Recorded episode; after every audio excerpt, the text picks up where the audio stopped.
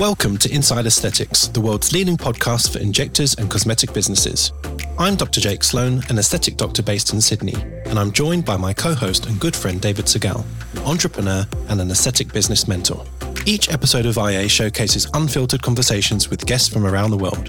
In a sometimes disjointed industry, IA aims to help educate and connect our global community to raise the bar for both our businesses and our patients. To further support and educate our listeners, we offer a range of additional resources under our IA Patreon subscription service. This caters for injectors and business owners of all levels and includes interactive live Zoom sessions, webinars, hints and tip videos, private chat groups, and exciting future content to come. To subscribe to IA Patreon, head to www.insideaesthetics.com forward slash Patreon or click the link in our podcast description. You should seek medical advice before undergoing any treatment or procedure, and these podcasts do not replace a professional and bespoke consultation. Welcome back, Jake. Welcome back. Welcome back. You've been gone for three and, a half, long. three and a half years. It's good. Feels like it. I was, I was away for just over four weeks, which is insane. Yeah. Um, but no, it was good. Uh, I think we caught up when I was in Dubai on our We last did. episode, so you guys probably know roughly what I've been doing. Yeah. So you're over there for, well, you're in Monaco first for Well, AMWC. Was in London first, Yep. then Zurich with Felix, Yes. then Monaco, then Dubai. Dubai. Wow. So long trip, but no, it was great. Nice to come home. Yeah, it's nice. It's a bit cold though. It's got a bit cold here in Yeah. uh, Sydney, a bit fresher, It did. It just changed. Just changed. It just it changed just in time for you. and then back to work, still jet lagged. Yeah. So yeah. So it's been four or five weeks since we've been in the studio together, and we thought let's kick things off with an Injector Diaries episode. yeah, Yes. and our guest all the way from Atlanta, Georgia, uh, Samantha Shepherd. Samantha, thank you for joining us because this was organized super last minute. One of our guests uh, had to pull out, and we put it out to our Patreon group. And you said, Yay, I'm happy to do it. So introduce yourself, Samantha. Tell us all about you and um, tell us about your background. Yeah, so uh, like you said, I'm Samantha Shepherd, and uh, I'm a family nurse practitioner that uh, just started my own clinic. Uh, had been working on it for quite some time, and opened my doors and started seeing patients in February. Um, so I will be more than happy to share anything I can that people don't already know. But um, I've been in the industry my whole career. I graduated nursing school in uh, 2005 and immediately went right into aesthetics. I spent one year in PACU, which is post anesthesia care. And um, I, I was a misfit. I was artistic and uh, didn't really fit in. And I found my my space in aesthetics. Uh, it really appealed to my artistic side. And um, I went to the National Laser Institute right after nursing school and then uh, started working in aesthetics right out of the gate, pretty much. Um, I started working with a internal medicine doctor out of his practice. Uh, I had a little room and was doing mostly chemical peels and a little laser and a little Botox and a little filler and um, progressed from there. There's a whole long divergent story. No, it's awesome. And um, but here I am today. had you had any treatments before you became an injector or decided to become an injector? Because often people have a little bit of this and that and they go, oh, I wonder if I can do this myself. So had you dabbled? Yeah, you know, I think aesthetics for me was a, a real calling. Um, I was, I want to say 16 when I started looking for ways to take care of my skin. Um, girls out there will know about the Clinique skincare kit. It's like three steps. I was using that when I was 16. And then there was an esthetician in my tiny little town that was doing microdermabrasion. And I, I was in there before I was 18 getting microdermabrasion. And I would feel like a rock star when I would come out of there. I just felt amazing. Um, I had a little bit of acne, um, a little bit of self esteem issue, like most teenagers. And I just found that that getting that microdermabrasion, those treatments, and those um, she did some chemical peels on me even, uh, just lit me up. And um, I had hair removal by the time I was 20. Uh, and then I had my first lip injections at 23. Um, I think I was probably 20. Those 20s kind of run together. So I was probably I was between 23 and 25 or so. Uh, it's just always been a uh, fascination. I'm neurotic about my skin. Well, I don't know what you're doing now, age. but it looks pretty good now. Thank you. Um, you mentioned your artistic side. What what does that entail? I notice there's a there's a painting behind you. Did you do that, or tell us about your your artistic sort of inclinations and, and, and sort of how that sort of tied into your aesthetic eye and, and and drawn you to this side of the industry? Yeah, uh, no, I did not do this. I got this on Uttermost. Right. Okay. um, but I do appreciate it. Uh, so my artistic side, I I started drawing when I was in um, in school. I was part of journal clubs. When I was in my twenties, we all have these like you know periods that we go through of um, excitement and my my excitement and artistic endeavors led me into starting a collective um, a dance company that was centered on burlesque. And um, uh, we had people that were ballet dancers and contortionists and um, other uh, other arts um, fire dancers and jugglers. And we we performed and i did that until i was about 27 or so on the side while I was doing my aesthetic business mm. and um, eventually grew out of burlesque since I'm now in my 40s. um, so that's that's my uh, my artistic background. I, I, just love art. I love looking at women. I love looking at beauty. I love looking at pretty skin and um, building people up and making them feel confident and uh, calling out when I see beauty and yeah, it's it's a big part of my life. That's fascinating. Yeah, yeah that's cool. Um, I wanted to find out more about Atlanta, and I have to admit, I had to. I know roughly where Atlanta is, but I had to look at a map to work out where exactly Georgia is compared to the other states. So, I think if you walk down the east coast of America, you've got North Carolina, South Carolina, Florida's at the bottom, and then Georgia's sort of just inland. Is that you correct? Forgot about New York. That's correct. No, that's yeah. higher up. No, I'm, sorry, I meant that lower part right, of America. Okay, yeah, yeah. Yeah, yeah. So it's kind of just above Florida, I guess, is what I'm saying. So tell us about, you know, the market, the aesthetic. What do people want to look like there? Is it still taboo to have injectables or is everyone rocking, you know, their treatments? And, you know, what, what's the kind of attitude to aesthetics, I guess, where you are? Yeah, there there's pockets. Um, there's pockets. So I, I used to be a sales rep in Georgia. And so I've seen, I've been inside of many practices here. And so there, there seems to be uh, segments where people are like, freeze me. Yeah. Give me the lips, all the things. And then other practices that I would go to, it would be like little tiny, like not too much, you mm-hmm. know, just a little bit. And so like way more subtle and um so Atlanta is big and spread out. We have lots of uh, like small part of it is city and a lot of suburbs, and it seems like each little neighborhood or suburb has its own aesthetic style. Mm-hmm. Uh, so you can find anything you want here. If you want big lips, you can go right down the street. If you want subtle, you can go next door. If you want a forehead tattoo, you can go down south. I mean, like anything. Okay, fair. Because I, you know, when we think of America, it's super generic and stereotyped. But we think of the Beverly Hills look, and then we think of, you know, maybe a more rural look where it's not as obvious. So you're kind of in between. You can get what you like, I guess. Yeah, for sure. Okay, awesome.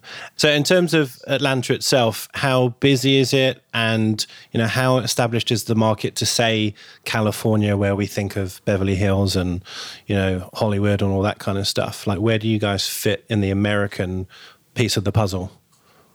Yeah, we're babies. I feel. I feel there's a lot of room for growth here. Um, you can't sling a cat in Atlanta without hitting an injector or a med spa. like our industry has like just boomed. There's so many people that have opened their own practices and so many med spas. And um, we are seeing a lot more of, um, you know, I know you guys have a lot of chain mm. chain clinics. We haven't had that so much before, but we're starting to see more of it and lots of um, venture capital is coming into mm. the states and like buying out practices and like really getting in your ear and like making it sound really enticing. So. I imagine that we're yeah in our infancy. I think that we have an enormous amount of growth ahead of us. Yeah. So you started working in this sort of situation where you were doing peels and a bit of laser and now you hear you've got your own practice but i feel there's sort of a lot that's happening in between now and then so do you want to just sort of fill us in on sort of where you went from that first step and, and maybe now to today? And you've you know you've opened up your own practice and we'll obviously get into that but i feel we just want to get a little bit more about the journey. Yeah. Uh, so uh, like I, said, I started in a small mountain town in western north carolina and when i started people were really scared of botox. They were really scared of like botulism and there was a lot of education. It was really hard to start a practice in in um, outside of Bryson City, North Carolina. It's super tiny. What year was um, that? Do you think? 2005. Okay. Six. Um, yeah, it, it was difficult. I spent maybe six years doing that, and then I moved to Atlanta because there's a much bigger market and I started uh, on with a, a, med spa that was here, and we were doing mostly body contouring and weight loss. And um, I brought on a laser because I loved doing skin. And I was there for about three or four years before I got invited. Um, by we had bought a radio frequency device. It was a Viora reaction. Um, they recently were bought by Sinclair. It's a smaller company. And um, they brought me on as a clinical trainer. And I started traveling and, and working as a clinical trainer with them. Hmm. And then moved into being a sales rep for them. So I had my own territory selling um, radio frequency devices. Hmm. And um, from there, I went to Cynosure and worked as a practice development consultant for a couple of years. Um, I worked for a medical device company that was trying to get traction in the United States called Sebacia. Hmm. And we got CE mark approval. And in Europe, I was traveling to like Poland a lot and traveling all over as like a um, an FDA trial monitor. Um, I've been I've played a lot in the corporate side of things, and I I love our industry so much there's i just wanted to be an expert. I wanted to know the marketing side. I wanted to know practice development. I wanted to know how to be a provider. And here i am not knowing anything i feel. Like eh, is there's just you're never going to be an expert. There's so much to learn and it just grows and changes and is so dynamic. It is a, a, super exciting industry to be in. I mean, you'll never get tired. I mean, you'll get tired, but you'll never get bored. it's true. Right. I, we must know someone with a similar background, but I, I don't think we've ever had an injector on with that background. No, not, not so exactly like super that. Super interesting. Yeah. How did you square? I, I know you're doing education as well as sales, but let's you know your background was sales as well. How did you square in your head of selling versus becoming an injector and kind of treating and, and diagnosing rather than just selling? Because that that's something that actually many of our particularly nurse practitioners and, and nurses who listen struggle with because in their own background they've never sold and suddenly there's a bit of a commercial aspect. So you've kind of come the other way around. So did you find it easier to talk about money and you know and take money, etc.? So that's that's interesting. When I worked at that med spa in Atlanta, I sucked. I sucked at selling. I hated it. I wouldn't do it. Um, my product would have rotted on my shelf before I would sell something because it just felt so gross. Yeah. And we hired in a consultant to the doctor that I worked for was fantastic. And he brought in a consultant to teach me how to sell. And I was like, holy shit, this is awesome. Mm. He just taught me how to change my entire mindset, how to change my heart, how to change my perspective. It's really perspective. And then when I got that in my head, I was like, dude, I'm going to tell everybody about this. And so as a sales rep, that was what I constantly preached when I would go into accounts like, this is something you can do from the heart. Mm. And I would always ask them, like, tell me, what is it you think about salespeople? And they would always be like, well, they're icky, they're gross, they're car salesmen and this and that. And I'm like, that's why you're a terrible salesperson because you don't, you're identifying sales with this icky, gross thing. But why don't you tell me about your products and services and tell me about the, and they would start getting so lit up and so excited. And I would be like, well, there you go. That's all you got to do. Yeah. You just got to just give them why you love what you're doing. Just, and then I, I, uh, I just hit the road with that and I, I, I got passionate about it. And now in my practice now, it never crosses my mind that I'm selling um, until I'm on social media. And then I'm like, I don't want to sound salesy on social media because mm. we're all getting sold to all the time. And it's just so hard mm. to educate and also sell, especially when you have um, a vulnerable population and you've got the gift of sales. you know, you've got to be careful.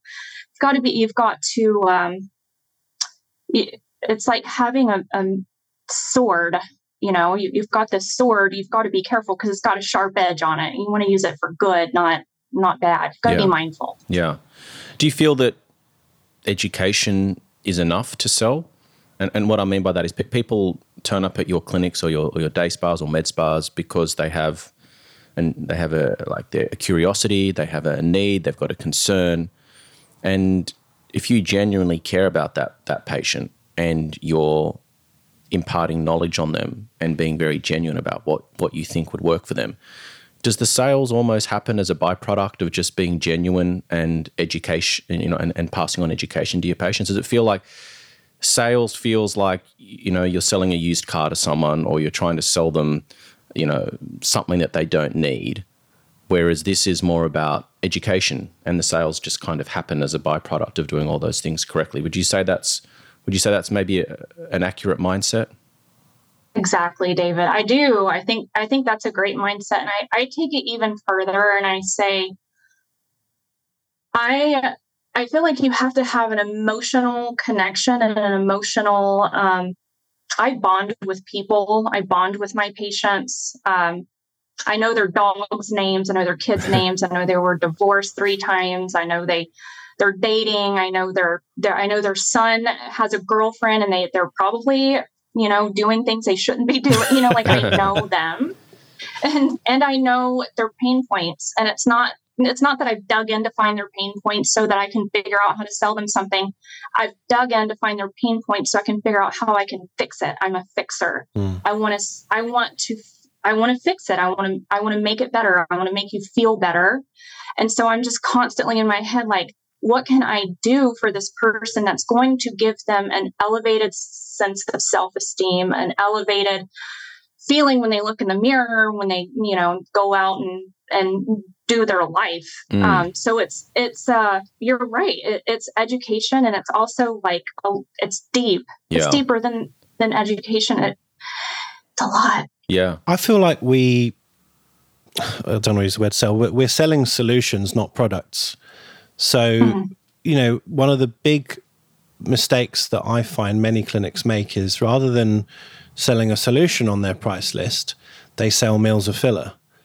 And so, you know, they'll have a price for, I don't know, tear trough filler, which is completely arbitrary because they've never met the patient. And then patients come and make it very awkward because they go, oh, I want that. And they kind of point at a menu uh, like price list and you're like oh okay well that's not necessarily appropriate for you let's do a proper consultation and so on and you almost make a rod for your own back by selling the product rather than taking a step back and selling the solution. Mm. Like, I'm going to make you look less tired, but how we do that may involve a few steps. So let's have a consult first before we commit to a Miller filler. So I kind of feel like we're selling solutions, and how we get there might be different for every patient.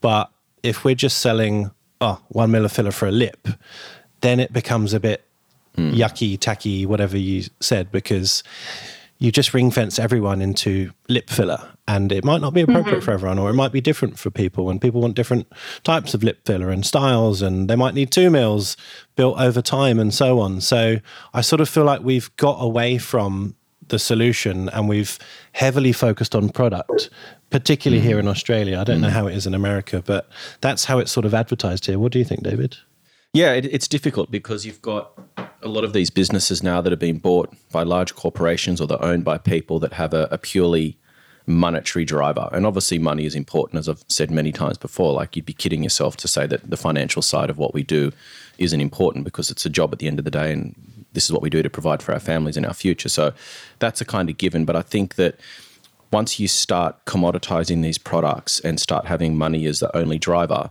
then I think it's easy to slip into that mindset of chasing the dollars rather than chasing happy patients that are getting results that make them feel and look good, which is what they come to you for. Mm. Do, do you feel that um, when when when you're talking to a patient that sometimes um, some of the roadblocks mentally for someone like yourself as a practitioner would be that oh that's really expensive I know my patient can't afford that or I feel bad about telling them that's how much it is because that's a lot of money and you know especially at the moment we've got some uncertain economic times all over the world. There's a lot of craziness going on. Do you feel that like sometimes you almost make a decision that the patient can't afford that before you've even spoken to them about it, or you you sort of you're thinking about the money more than the patient is? Do you think that's a that's an issue or something that you've struggled with in the past? For sure. I, I, definitely have struggled with that in the past. And sometimes I'll even find myself doing that now, now mm. that I'm a practice owner and I'm learn I'm navigating that new that new part of my career and um, trying to figure out like do I put my price list online? Do I mm. do like do I do these big packages where I know I'm I, I try to go for the result and this is everything you're gonna need to get this like this fantastic result and I know this is gonna be a home run. Um, it, so yeah, it's something that does come up in my mind, and um, and sometimes I get super surprised. Like I had a patient recently, and we were doing a consultation, and I had in my mind for some reason that I was going to present a partial solution because the the money was in my head. I was like, well, I'm not going to bring that up because that's that's going to be mm-hmm. like twenty five hundred dollars. And she and I just we you know we haven't seen each other in ten years. I have some patients that I saw when I was at the med spa when I first moved here. And so I'm just going to put that off to the side. And then she was like looking over on my counter and she was like, well, well, what's that? And I was like, oh, that's, you know, that's this. And she's like, oh, well, what, I think I want to do that. And I was like, okay, well, there's 3K. I just made, I just like, I didn't even expect mm. her to want to go down that path. And she just sold it to herself, just sitting there like listening to me talk and looking at what I had out on my counter. Yeah. so um, when I have my strategy is uh, I always present the most effective home run. Mm. And I let the patient decide. Like, if a $3,600 package is a home run and that's going to get you where you need to be, if that's too much, then um, like a good, better, best. Then we yeah. go down to the better solution. Then if that is not attainable, then we go down to the good solution. And if we can get good, then and you'll be happy with that, then you know we can we can start there and then you can go up to the better package later. You know, I try to create pathways in my practice for patients to get to the home run. Mm-hmm. Um, but I always present the home run first, just just in case. And a lot of, I mean, I'd say seven, mm. six or seven times out of ten, they'll go with the home run. Yeah especially for uh, patients that are potentially new to these type of treatments, like their first sort of step. Maybe they, they sort of not, even if it's forget about the money, maybe they're just not mentally and, emotionally ready for something so drastic. And maybe it's just about taking baby steps first, building the trust, getting them to feel positive about a minimal minim, uh, no, a minimal treatment or something that just tweaks a little bit of a little bit of what they're concerned about. And then it's sort of like it's like dating. You're not like, you know, someone comes in and you're sort of selling them a $4,000 package. Like it's like getting married on the first date. It, it sort of feels like it's very, very full on. So do you kind of take that sort of approach as well, where you maybe just, you know, gently, gently introduce them to something that sort of gets them feeling positive and safe? Because sometimes it's not even about the money. It's just, I don't want to look unusual. I'm, I'm scared about my face right. looking different. Is my husband or my wife or whoever's going to notice? do you sort of you, you know that that's is that an emotional component as well that you deal with? For sure. I, I what I normally will start with is a package that is I love skin transformations. Mm. So I usually will lead with that because if I can start a patient on a skin transformation system and I can start them on some microneedling or chemical peels, I get an opportunity to see does this patient have a strong histamine response? Are mm. they going to text me three times in the next week because they're having some flaking? Are they going to respond really well to the treatment? Are they going to be happy? Is this a happy person? Do we work well together? Mm. Do I enjoy having them in my office? Do mm-hmm. I feel like we're connecting? Um, I don't. I, I would say I I I would say I never start out with filler on my patients because there's so many things I don't know.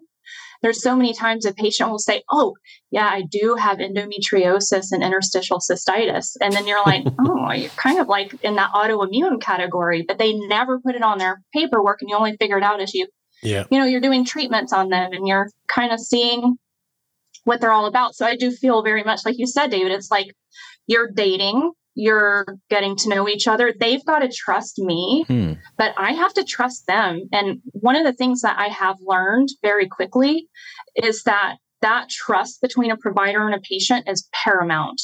And I, I won't touch someone without it. Um, I have I have already started turning patients away for filler because I don't want to I don't want to have a complication with me as a solo provider that I'm not prepared to hold a hand through while I'm, you know, catering to being a business owner and trying to grow a practice. Like, um, I feel like when you're solo, you have to be so much more careful with the um, service offerings that you have and with how you move forward with patients. You've got to be a little more careful. You've got to be a little more quick to mm. refer out. You know, you, you've just got to be very mindful of your situation because you are very much alone in many cases as a solo provider. I really feel like that should be one of our YouTube clips. I've it's so it. important. I've got it. I've got it written down. You know, so many new injectors are so enthusiastic and they want to expand their portfolio and do every treatment under the sun because they sort of feel like, oh, if I don't offer it, I'm I'm going to lose that patient. But you have the insight to understand, uh, Samantha, that it's it's a risk balance kind of profiling. You're you're constantly trying to manage well what what what's good and and what's actually sensible. Um, you know because you don't want that awkward patient who's there for multiple follow-ups. You're treating them for the next year with on and off courses of antibiotics just because you're a bit um, gung-ho mm. even though you knew they had an autoimmune history for example. So i fully applaud you. Well done. That's that's awesome insight. Yeah. I think that's a i hadn't actually thought about the strategy that you just sort of out, you know, sort of laid out there, which I think is really intelligent, is that by starting with the smaller treatments, it's about you testing them as much as them testing you and making sure that everyone's comfortable. Because if they're going to have a complete nervous breakdown over a tox treatment, then the prospect of doing filler might not be something that you want to entertain. Yeah. And so I think that's really important. And I think that's something that if um, people listening to this, maybe go back and rewind and listen to that section because I think that's really good advice. Yeah. Um, it's not about hitting a home run every time. it's about building a sustainable practice with patients that, that you like treating, um, that like you, there's an element of trust. You know, they're not going to be blowing up your phone 300 times um, a day um, when you've got other responsibilities such as running a practice. I think, yeah, I think that's really, really good advice. I, I do the same. So, you know, let's say you've got a patient who comes to you, they're pretty nervous, but ultimately they're wanting a filler treatment. If you do a good consultation, look at the whole face, do the photos and everything, and they also have concerns that would involve using a toxin, it's a great gateway mm. treatment to get them used to sort of some simple injectables where they don't get crazy swelling. Yeah. Risk of bruising is probably less. Uh, it's a much more subtle result. And you can literally say to them, look, I am a little bit worried about your anxieties that you flagged. Let's do something simpler today. You're still going to get a more subtle result dealing with, you know, lines and wrinkles and frowns and whatever. And then if you like that, cool. Next time we do mm. some filler, no problem. Yeah. yeah. But you know, if you go all in doing three or four mils and they're panicking at four in the morning, texting you saying, "Oh, I'm swollen and it's tender and I don't know what to do," that's that's the last thing you want. Yeah. And it's so clear in the consult that these people are anxious because they'll tell you. Yeah. And I think what you, what you said, um, Samantha, around being alone, and I think that's something that we're going to focus on a little bit. Um, well, you know, you're part of our, our Patreon group, and that we've built a community of practitioners all around the world, nurses and doctors, and, and we understand that being alone is scary and having that support network. So whether it's part of our group or whether it's a group within your local community or people that you connect with at conferences, I think that that sense of community and support with people who are at all stages of their career, whether they be just be, you know starting out or whether they're very experienced, we can all learn something from each other and not feeling alone. And I think paying attention to social media too much, where you almost feel you're seeing everyone putting up you know six mil transformation treatments and big lips and it, it, can in some ways play into your own psyche around well i need to be doing those treatments all the time mm. and it almost gives you an unrealistic view of, of what a sensible sustainable practice looks like because not all of those treatments um, are what people do all day every day. Most people are doing those things every now and again and they're, they're posting the wow the wow results and the massive transformations but you don't need to revolutionize someone's whole face to have a happy patient and so I think that there's, I don't even know what my point was, but I think it. No, it's a good point. Commun- I mean, community and pay less attention to social media. Yeah, I, have seen your um, Instagram. It's Derma Darling, I think, on Instagram. It's great. It's it's really good. You're doing well. But do, do you have a strategy? What are you trying to say in your social media? And, and, like David says, what what do you think you should be putting out there as, as a you know a fairly new injector? Listen, Jake. Instagram hates me. like I this algorithm is like Samantha Shepherd, we are not showing your shit. We're it's not, not just it. you, I can tell you. I've I, I mean I'm never I'm never going to give up because it's free advertising, but it's crap now. Let's be honest, it's rubbish. Well, I mean, think about what is happening. You've got more content. Your patient is drinking content through a fire hose. And then you've got AI coming in. Now you've got people just pumping out AI content. Now you can you can do you know AI can create art and imagery and now you can post AI art. Like there's so much on social media. If I had any bit of advice to give someone, I would say, hey, yeah, you got to have social media because people will go to it. They will, like, most of my patients come from uh, patients that I've seen for you know a while uh, that stayed with me on Instagram because we met a while back, and then they just happened to see that I posted something that day, and like, oh, I need my Botox that day, so I come in.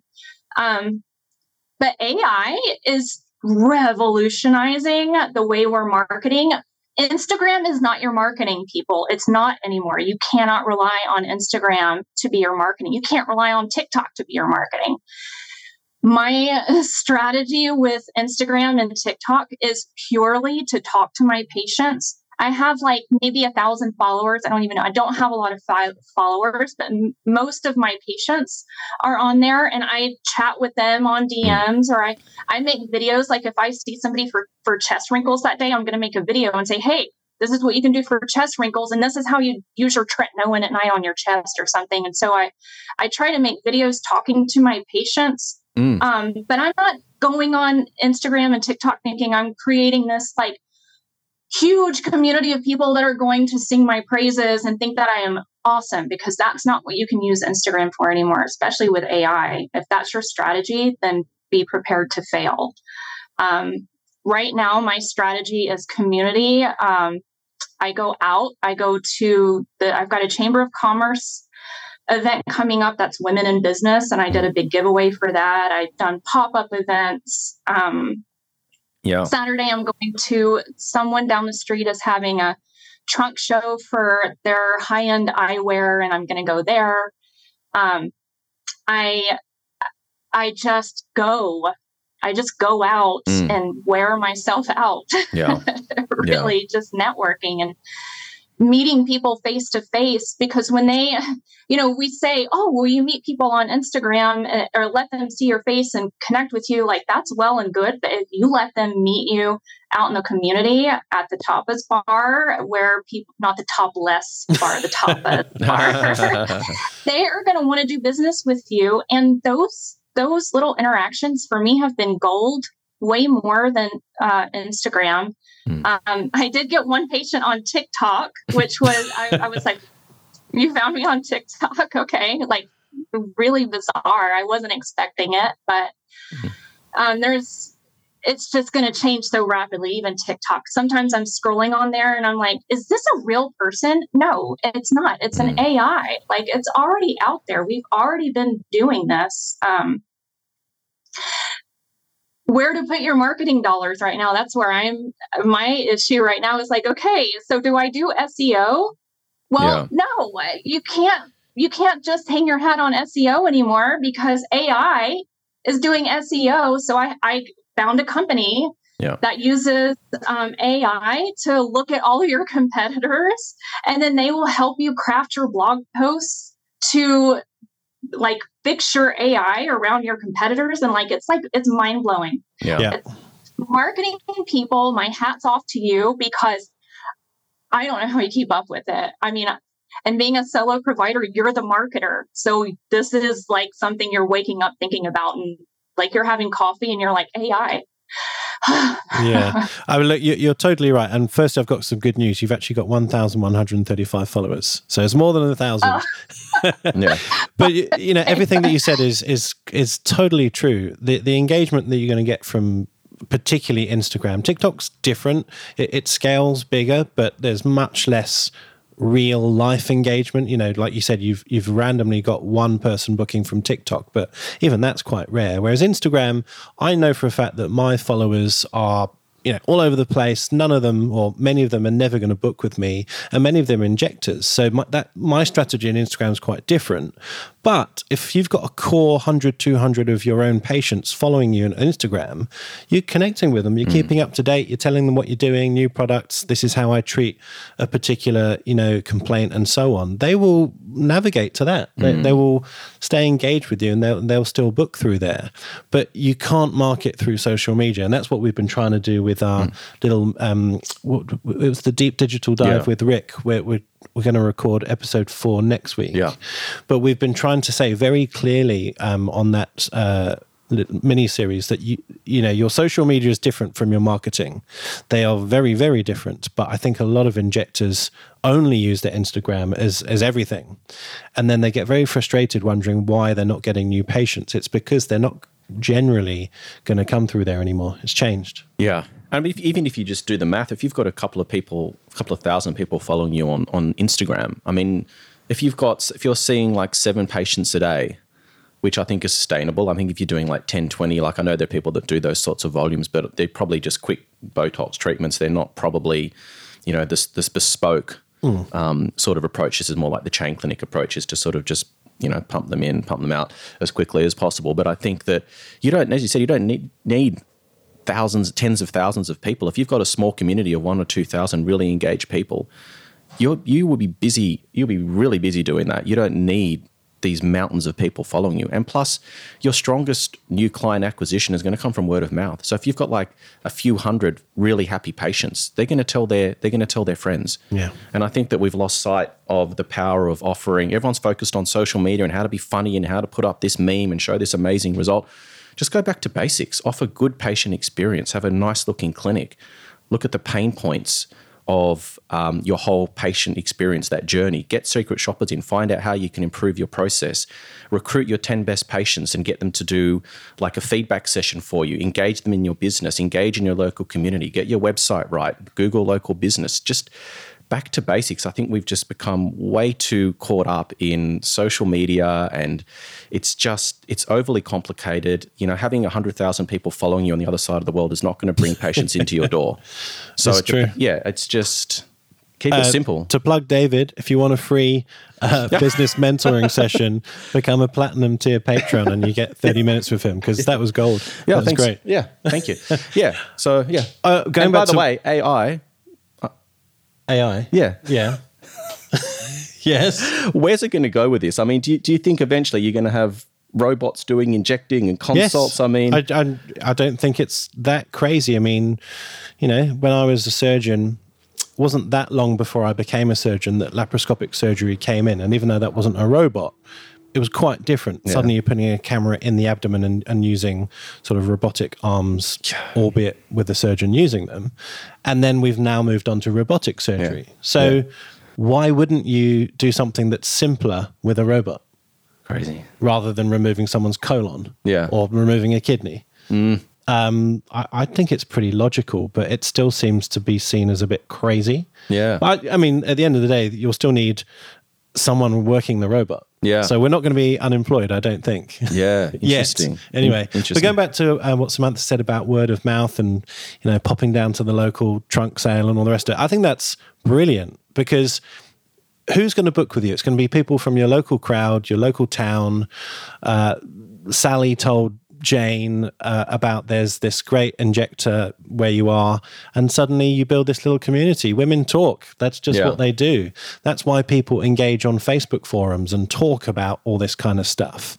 I've had multiple patients come, and I don't even know what forum they've come from, but they said, Oh, your name popped up several times on a Facebook forum. Mm. I'm like, Oh, wow, okay, that's mm. awesome. But it's still a word of mouth referral. Yeah. Um, really silly example.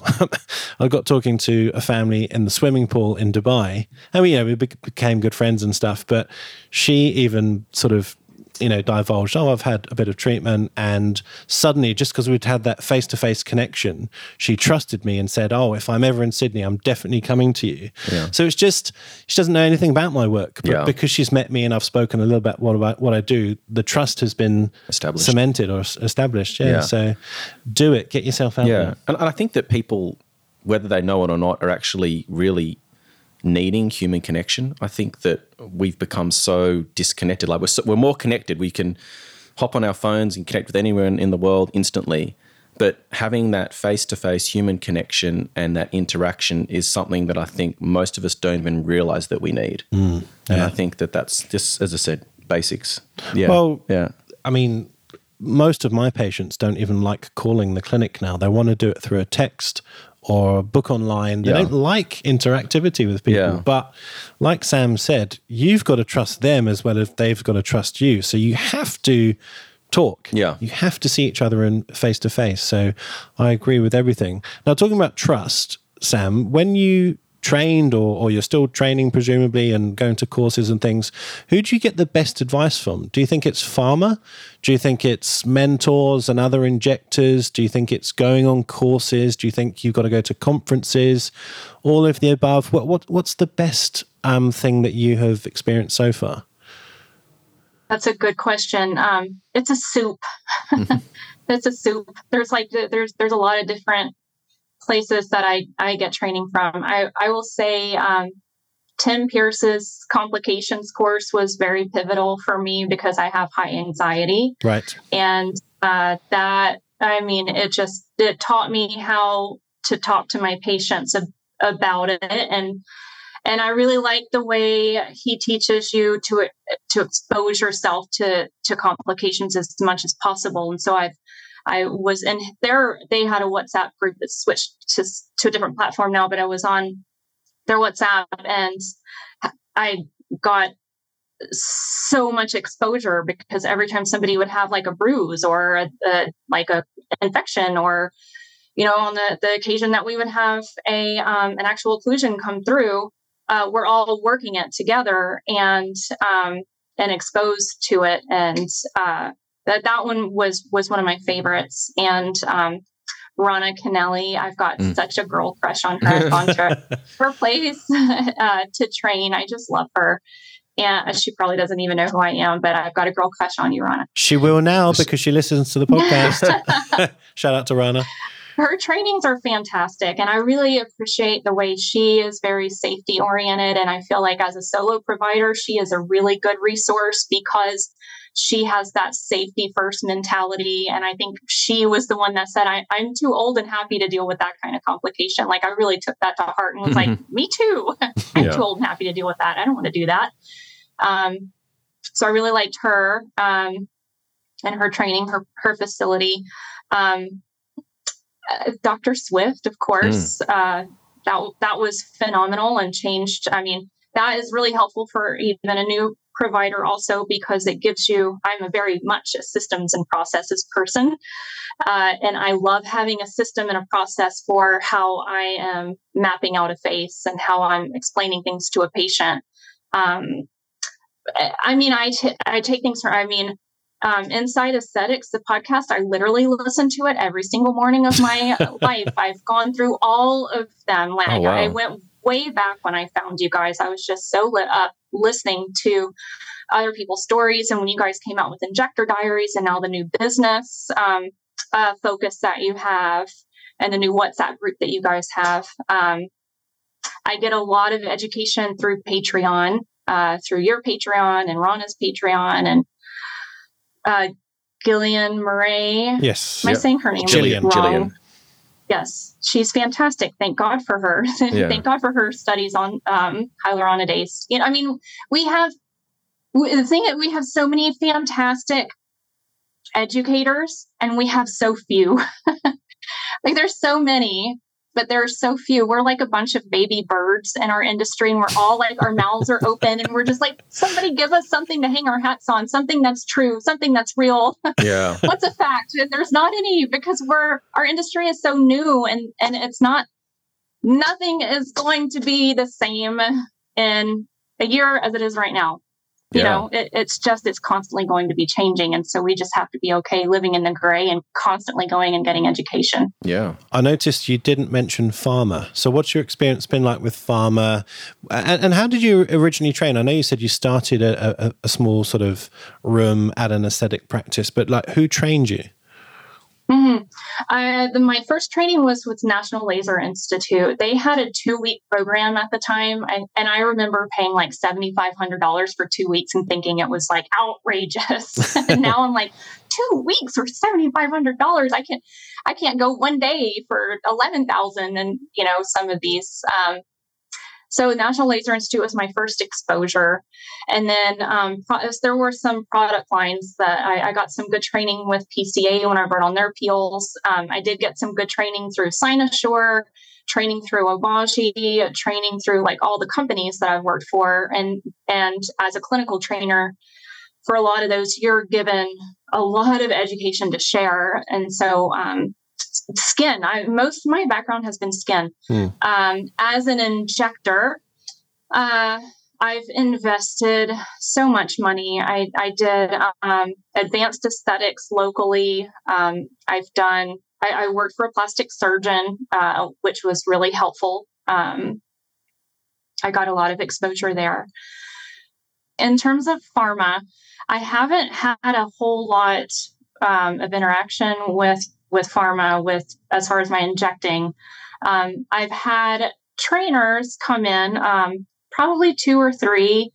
Um, and I think the reason is is that I place more value on uh, people that are not affiliated with the companies. I know I fully appreciate the education that that I've been given. Mhm. Um, like I said, I recently had one, and it was really helpful. Um, I had some with Allergan before previously. Um, Merz, I've had trainings with them. Uh, so I've had some, but but uh, yeah, I I I think I just get more excited about certain teaching styles, and um, you know, it's a lot of money, Yeah. but it's so worth it. You know.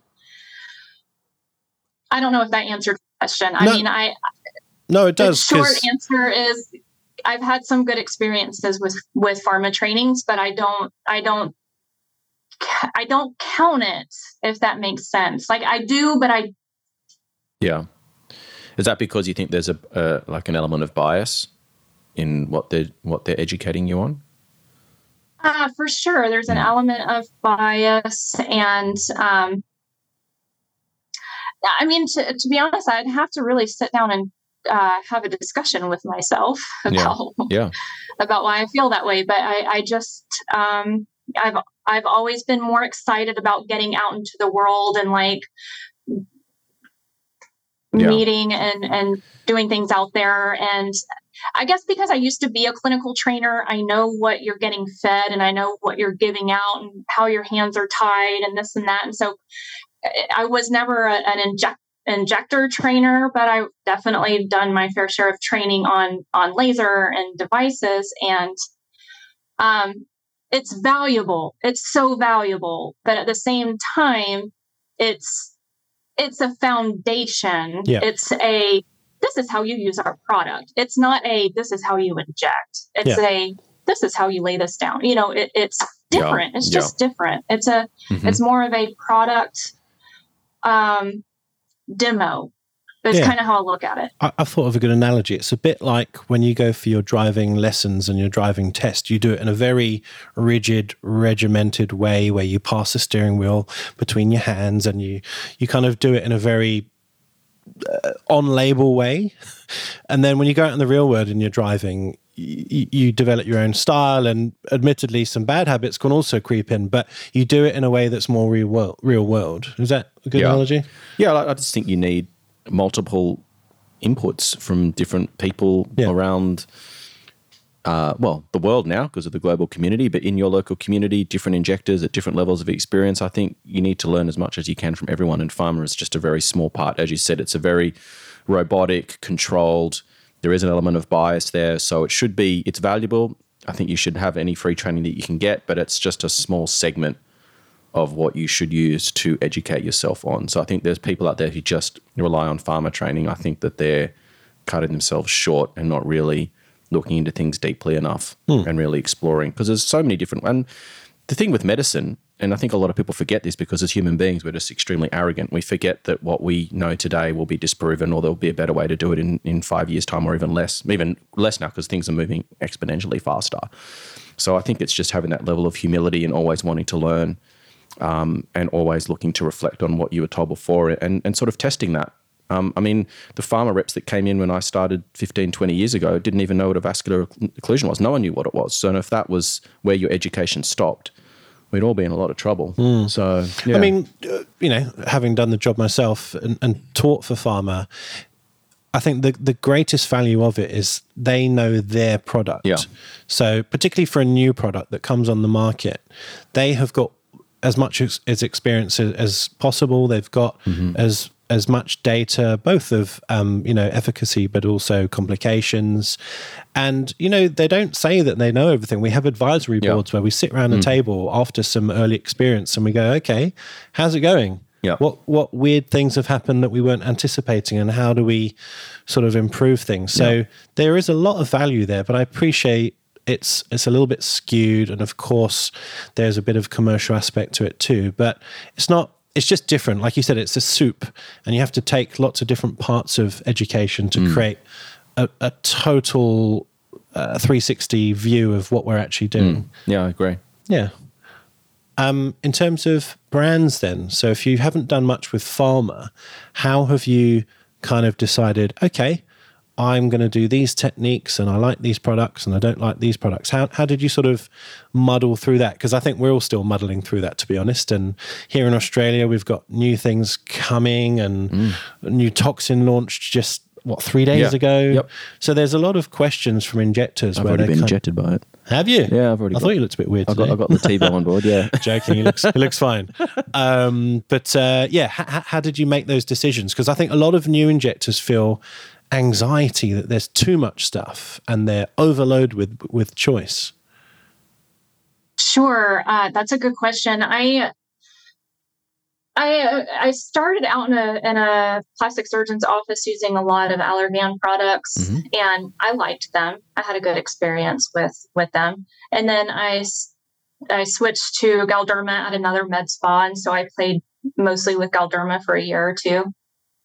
And then I had some trainings with um, Dr. Swift mm-hmm. and um, uh, he he did at the at the time. I mean, this was like five or six years ago. He he did a lot with Restylane um, products, and um, I was like, well, if it's good enough for him, then I'm gonna I'm gonna get comfortable with it. And then uh, so now um, I I will pull from all of them. I try to uh, just I pick and choose which ones I like out of out of each one. And RHA is uh, new to me. I'm I'm trialing it right now. Um, we've we've got some verses. so these things for me are new because when I started, it was like Allergan and Galderma, mm-hmm. and then I took a break from injecting to go back to NP school, and um, so I'm just now getting I'm just catching up to everybody um, that's been using RHA. And uh, anyway, so I just um, I play with it and see what I like. I do a lot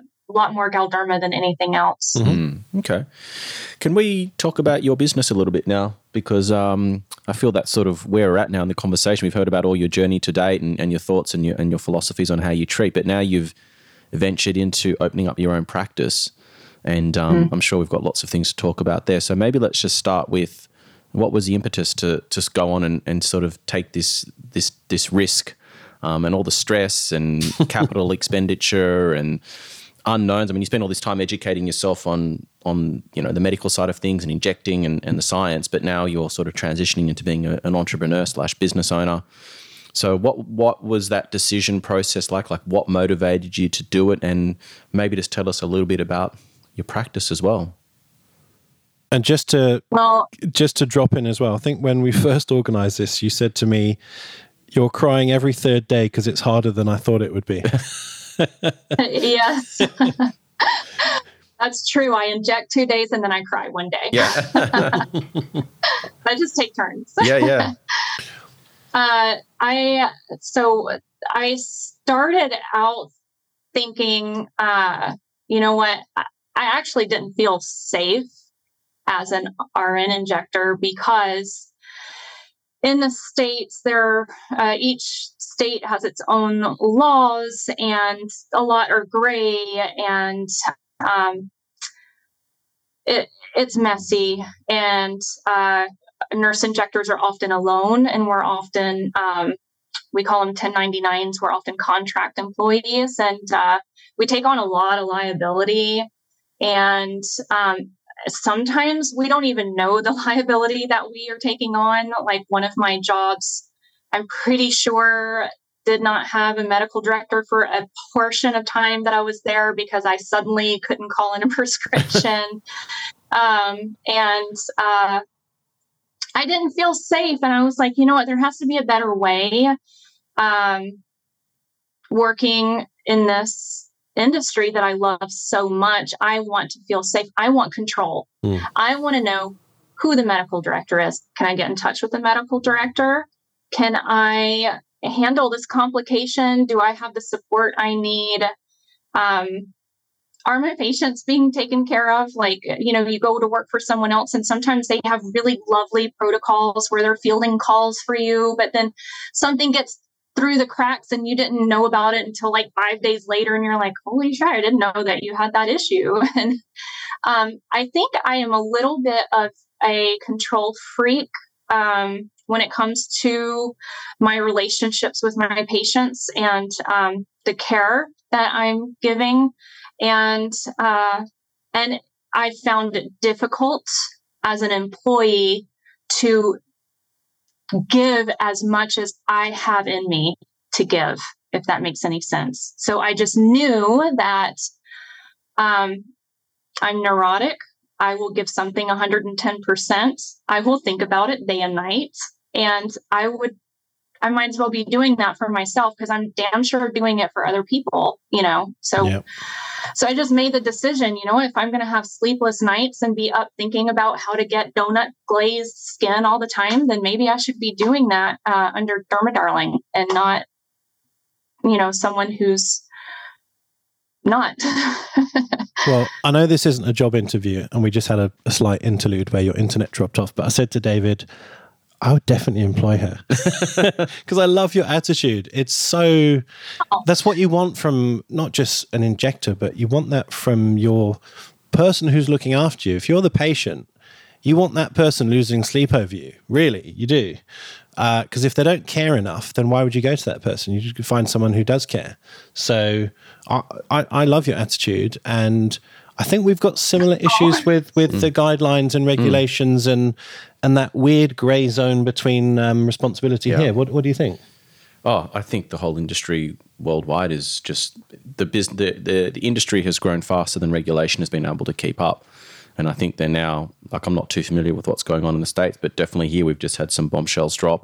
We've actually got a podcast after this. Um, we'll be covering some of that that stuff with someone else, but you know, we've got big changes happening. We've got all the chain clinics now that are being bought out by large corporations. We've got weird things going on with the economy. We've got new products coming out. We've got new guide. Like it's just there's so much happening so quickly. I think it's very unnerving for mm. everyone involved. Everyone's trying to get their head around, you know, what they should do, what they shouldn't do. What's this interpretation mean?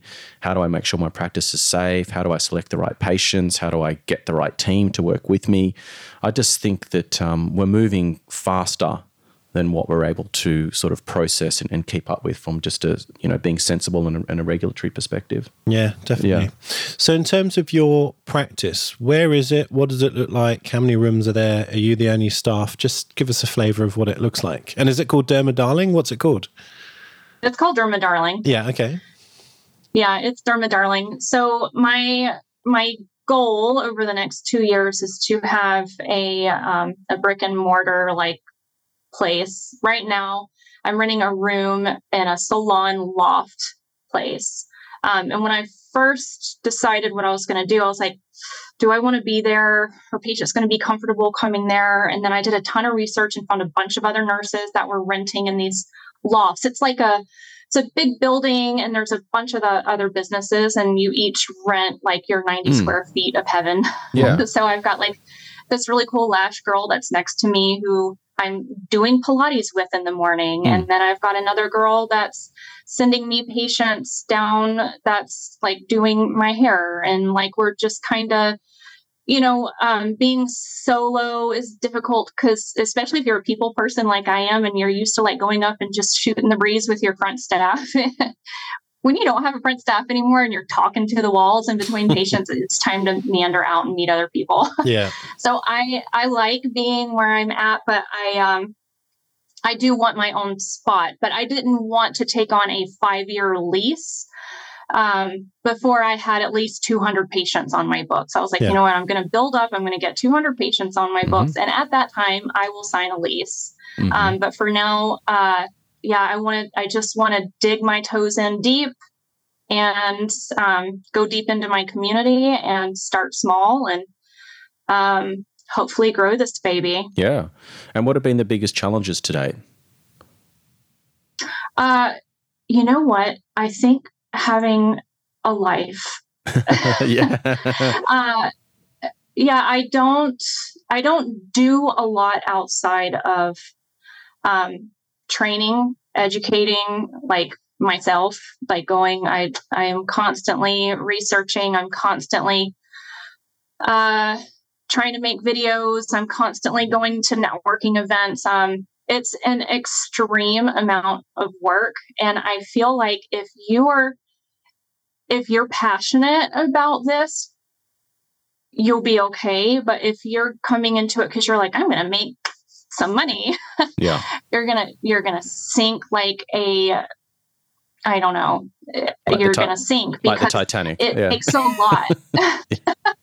it takes so much out of you because for me it's it's my it's it's my soul it's my baby it's my um my way of connecting in the world it's my um, i'm putting myself out there and and it's like works and all and here it is and um, that's the hardest thing about this is putting yourself out there. Um, you're not going to be for everybody. You're going to, you know, potentially get a negative review at some point in your life, and it's going to suck.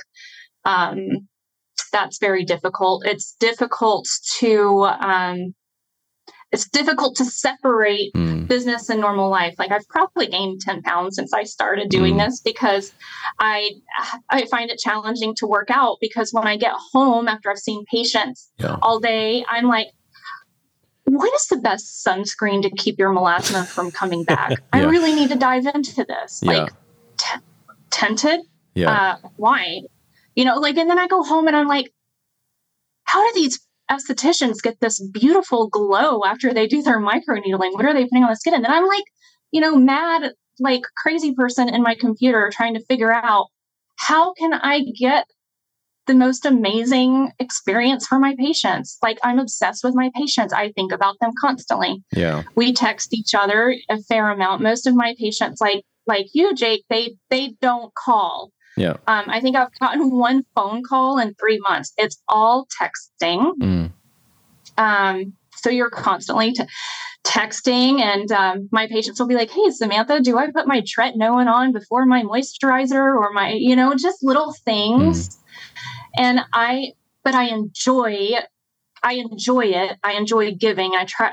I'm I'm trying to balance mm. and uh, cook dinner for my husband and walk my dog and like mm. go to Pilates. Uh, but it's it's just yeah, I, I hyper focus and neurotic, and so that's that's that's my challenge. Just just one caveat. Um, I didn't mean that my patients text me because I used to do that years ago, and it's great. You're, you're offering amazing customer service and you're accessible and so on. But it comes a point where boundaries are breached. I think, and you know they're texting you at nine o'clock at night and six in the morning, and there's a sort of a professional boundary that gets blurred with not friends, but it, it's it becomes unprofessional. Mm.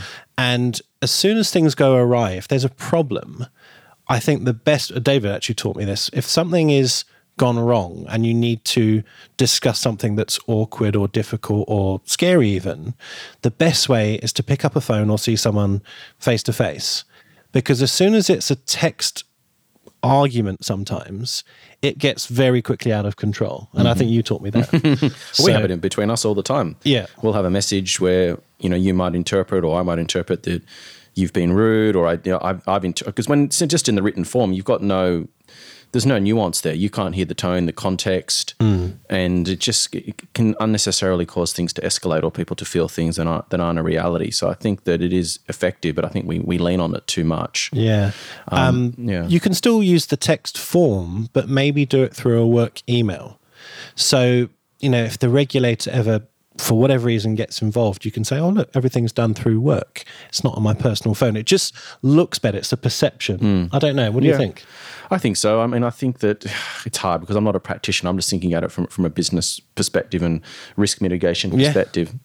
Yeah. Um, I think that yeah, it's difficult. I, I, think that you, you know, in some ways, it, you create a rod for your own back in the future because there's just that expectation that you're going to respond all the time, and if you don't respond within a certain period of time maybe because if you've got 200 patients now in a year's time you might have 500 patients are you, are you going to have the bandwidth to do that. Yeah. And if some of those patients who you've built up the expectation that you're going to respond to them all of a sudden you don't have time what does that do to that relationship?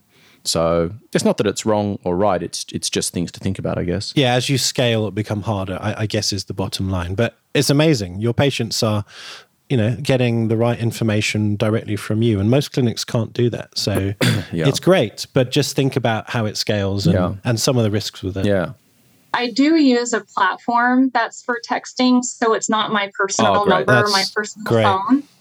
Um, so, but you have you have to make that texting available because they want to do it and mm-hmm. they want to do it like they they want to do it right now. So all of my patients typically will go online and book yep. themselves. Yep. They, but I do, yeah. The, the texting, I've tried to set it up to where when I'm ready to expand and have a virtual assistant or an mm-hmm. assistant or a front desk person or yep. you know however I choose to grow, that person can manage all of my communication there. That's awesome. And it's owned by the company and not it's not my phone and my phone number and my responsibility all the time. Yeah. So I'm hoping that I had. I'm hoping that I made a good decision with that. Yeah. What, what's the platform you're using out of interest? What's it called? I use Textable. Textable. So is it? How, how does it work? Uh, so let me back up and tell you that I know absolutely nothing about IT. and I have a husband who's an engineer who like goes in and just I, I, the man I think created our own phone line through thin air. I don't know what he did. Right. so we're able.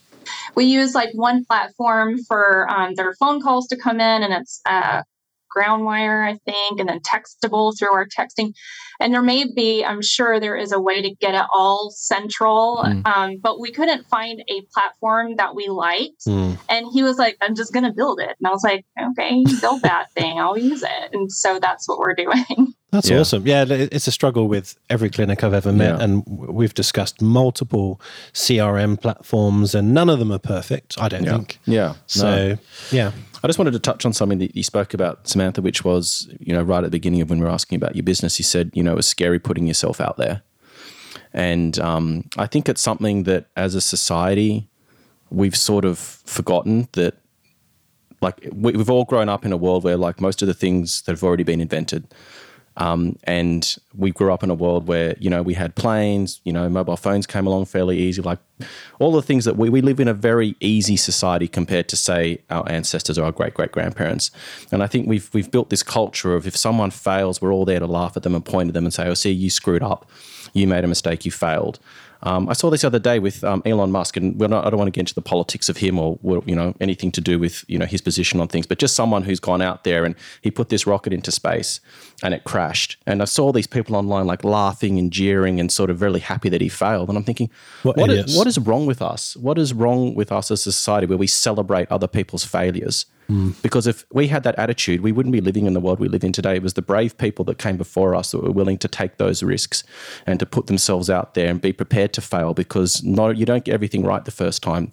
All the things that we have today didn't, weren't just invented out of thin air because someone had a crack at it one time and nailed it. It's been a process of evolution and failure, and someone take standing on the shoulders of someone that came before them. So I just wanted to say, you know, how commendable it is that you've gone out there, you've taken the risk, you've started your business, you're putting your heart and your soul out there and you're being genuine and true to yourself. And I think that it's just such an important message as, as a society that we're more kind to each other and that when we see people fail, we're not there to jump on them and laugh, is to actually support them and pick them up and continue to innovate and be brave as, as I guess as a, as a species because it's it's quite toxic at the moment. So well done to you, and um, I know how hard it is. Yes, clap. I'm clapping. Yeah. yeah.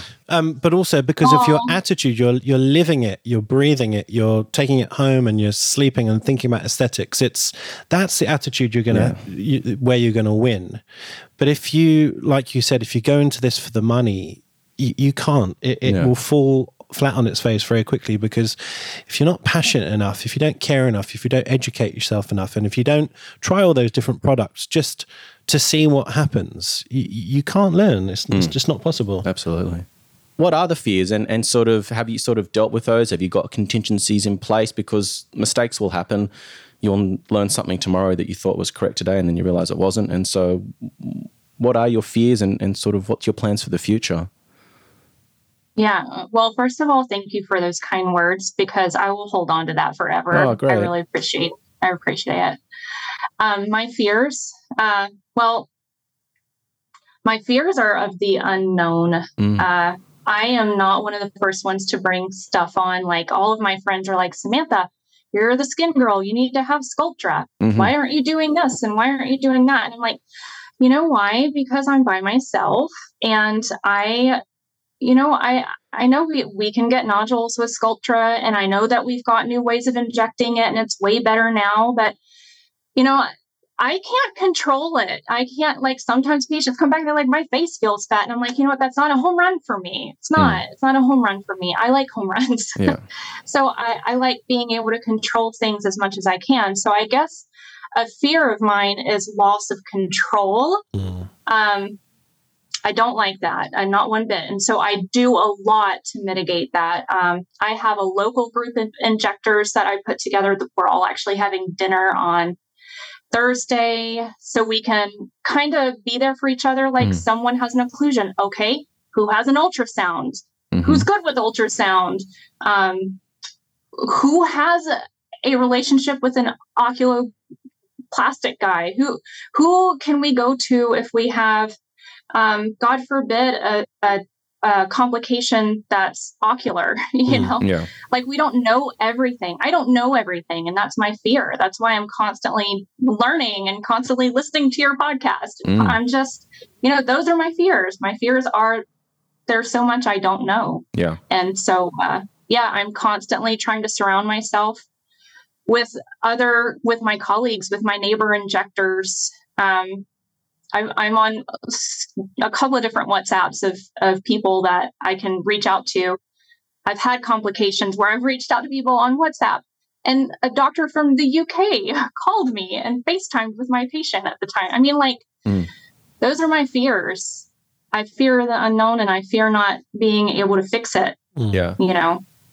Do you think that having your corporate background, having worked with all the other companies and being good at sales, etc., do you think that that has helped you maybe conquer some of the fears that maybe other injectors have when they're embarking on opening a space, albeit you know you're, you haven't bought a bricks and mortar clinic. You're you're, you're sharing a space at the moment.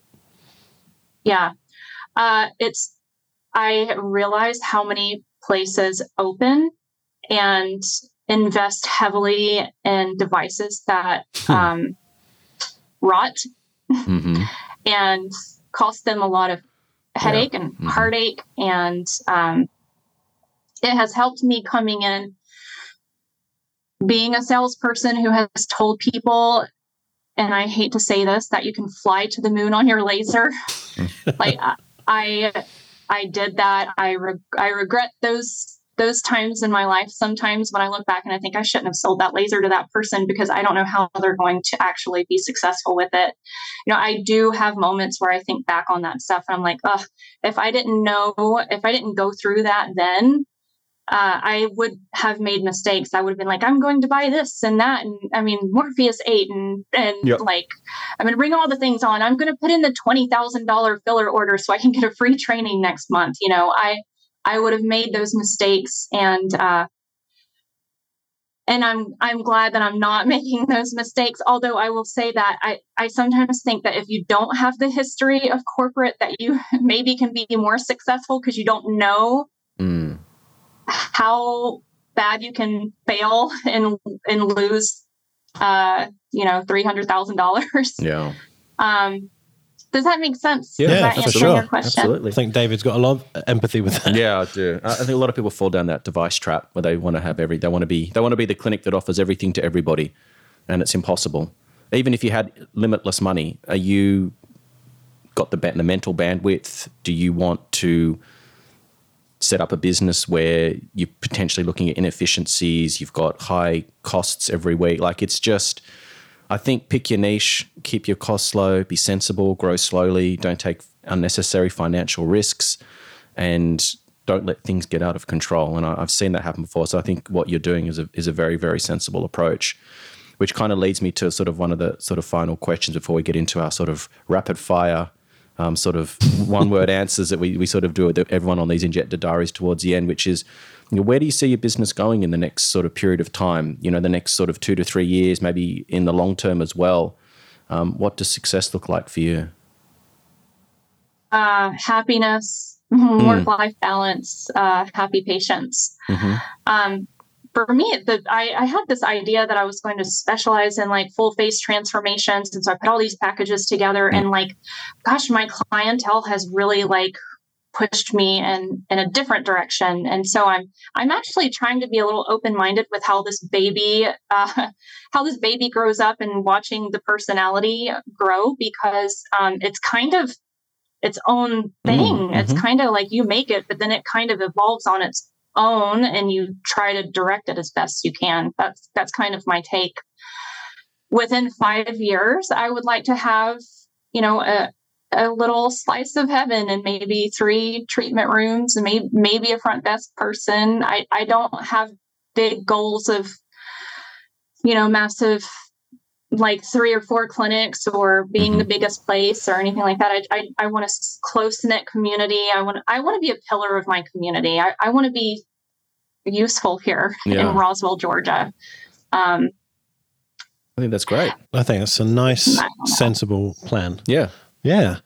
Um, okay. So, rapid fire questions. So, maybe you've already answered some of these, but what's your number one toxin and why?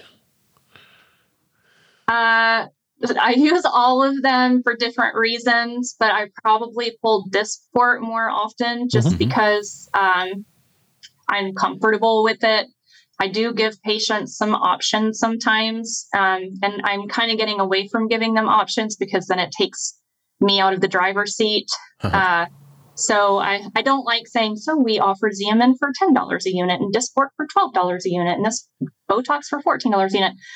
But we have trained our market here in Atlanta to mm. go buy the units and um, buy the syringe. And um, so that that's a little bit of a challenge. Dysport, anyways, to answer your question, Dysport. Okay. cool. Um, same question again, but for filler. And I guess the, sort of to sort of uh, qualify the question a little further, like if you had one filler that you could only use for the rest of your life to treat everything, what would it be? Uh, probably Restylane Classic. Okay. What's classic equivalent to? Is that just regular Restylane? I have to admit, I have no It's idea. Oh, it's just Restylane standard L. Restylane. Yeah, okay. Uh, wh- which was the original Yeah, filler. it was. Which was used everywhere. Yeah. So that kind of makes sense. Um, I don't know if, if you're sort of um, using cannula much in your practice yet, but if you do, which cannula make do you prefer and also size and why? Okay, so cannula and I have a relationship that is developing. Okay. You're still at second Uh, I- base, not fourth base. Yeah. so you remember how I talked about the control freak thing? Well, Yeah. I feel like I have more control with needles, and I keep taking cannula trainings, and I keep getting back to the point of I like needles way more. Mhm. So uh, I don't I don't have a favorite cannula. That's Okay. an area of my practice that I need to grow. Yeah. Um, and get more comfortable with. I can't even tell you. I know that I've I think I've got TSK in my cabinet and I've pulled it I've pulled uh, it's a 25 gauge. I think it might be 2 inch or something. And Hmm. I've pulled it out maybe 3 times. I, I've got a, half a box in there. Yeah. Usually what'll happen is I'll start injecting with it and I'll be like no, I need my needle and I'll take it out and I'll go back with my needle where I'm like I know exactly where I'm going. This is Yeah. where it goes. No, that enough. makes complete sense. I mean, intuitively, uh, as a maybe a newer injector, there's less distance between the syringe and the end of the needle versus a cannula, so you have more confidence and you can feel the bone if you're on the bone and so on. So it, it does make more sense what you're saying. Um, and you know, I know some very experienced injectors who still prefer needle, and I'm not saying it's right or wrong. Um, yeah. so for courses. there's no wrong answers. Yeah. All right. Aspiration. Yes or no? Yes or no? and, Yeah. and and why or why not? Yeah. Yeah, you do. I do, especially if I'm doing piriform Mhm. or even lateral cheek. Um, I I like safety. I like I even if I know that you know what there very well could be a vessel that I'm in. I- I just I like the process of uh, Doing something. having some sort of safety mechanism. It gives me back to the control. I'm probably going to need a therapy session after this because I'm realizing like control is a big word in my life. Yeah. Uh, I like I like to have some kind of control over it, and I feel like at least if I'm aspirating, I have some kind of control over Mm. where my needle is, even though that might that might be a false sense of security. It's always in my head like this is a false sense of security, so I damn well know where all my arteries are. Yeah. you know, That's well cool. where where we think they they should be if there's a lot of variation. Yeah, Mm. fair. Now, what's been the best book or course or any other, I guess, education opportunity that's most improved your practice? Your podcast. Oh wow. Really? has been huge. you go. Yes. Like I loved when you guys had Michael Caine on. I loved when you ha- I mean like you just have such wonderful educators that come on and it's people that I'm like I want to know their story. I want to see where they started. I'm always surprised when someone's like I started in a closet or I started in my basement or I here I'm like what? Yeah. oh that's amazing. Uh, you know and it, it just it, it's uh it lights me on fire to listen to your your podcast. I'm not just saying that because you guys are awesome. I'm just saying uh, it's been very helpful to me. Um i also um found anita east's book Oh, through your podcast great. and i have that sitting on my bedside table. I love that book. Um i think it speaks to me very much. Uh I could go on and on. Patreon um, has been really helpful to me in a lot of ways. Also, so many. So there's Thank you. That's that's really nice to hear. If you don't mind, like, because there'll be some listeners who are new to the podcast who don't know what Patreon is, and you are one of our patrons. Can you, could you just explain, I guess, what it is and and what it offers you? Like, what do you do with it every week or every day? Like, how, how do you engage with it? Because everyone does it slightly differently. Some people are just there for the Yeah. WhatsApp. Other people are there for mainly the education and none of the WhatsApp. So how, how do you use it? I I use all of it. Um, I like I said, I'm very tribal community oriented, so I appreciate very much having the WhatsApp and being able to see like Negronis posted every third day on there. like I I like I like that very much. I, I like how accessible um, you guys are. I know that may not be able to continue as you grow, but that is very helpful. Um, the Patreon app, I really like watching um, videos of um, your tox treatment and the way you're treating. Um, what were you doing the other day that I was like, oh, that's interesting. I, I don't remember. There was some some video that I saw that you had posted, and it was like tattoos. Yeah, it was uh, one of my patients who you know has tattoos, a lot of them all over, and we just got talking about fillers because we were talking about fillers, and she said, "Oh, just randomly, I thought I'd let you know every time I'm sick or feeling fluey or whatever, I've noticed that my tattoos raise mm. and sort of become more bubbly. prominent, almost like, yeah, bubbly like a keloid. Yeah. And she said, I just thought I'd tell you. And I was like, oh, that's really interesting. And we got talking about the immune system and how yeah, really a tattoo's just, you know, I, I, get it too. It's an implant yeah. in your dermis. Yeah and it's the same probable reaction that yeah. I'd never heard of because I don't have tattoos, but yeah. you do. Yeah, no, I've had the same. If I get sick, I'll get lost sometimes in my shoulder a little bit bubbly. But mm. so anyway, yeah. So so just weird content that I tend to throw up every Monday in our hints and tips mm. sort of section. Yeah, it, it just makes your brain just go. You're like, you know what? That makes that makes sense. Like there's probably some sort of histamine issue there, or like maybe this when you inject that person or anytime I inject somebody uh, that has the anything weird like that, I'm always like, your body may not play nice. We're going to have to watch you close. Mm. You know, mm. like those things make you think. And that's how we grow. Like we don't necessarily grow just by going to conferences. You know, yeah. we've, we've got to share our experience with each other. And I think that's a huge benefit is how what you guys are doing you're sharing real life clinical experiences and giving a real life look into um, clinical application and what you can expect out there. And it's not a glossy marketed image. It's like this is this is how it is. This is this is what you may run into. And I think that um, we're starving for what you're offering as an industry, and I think it's fantastic.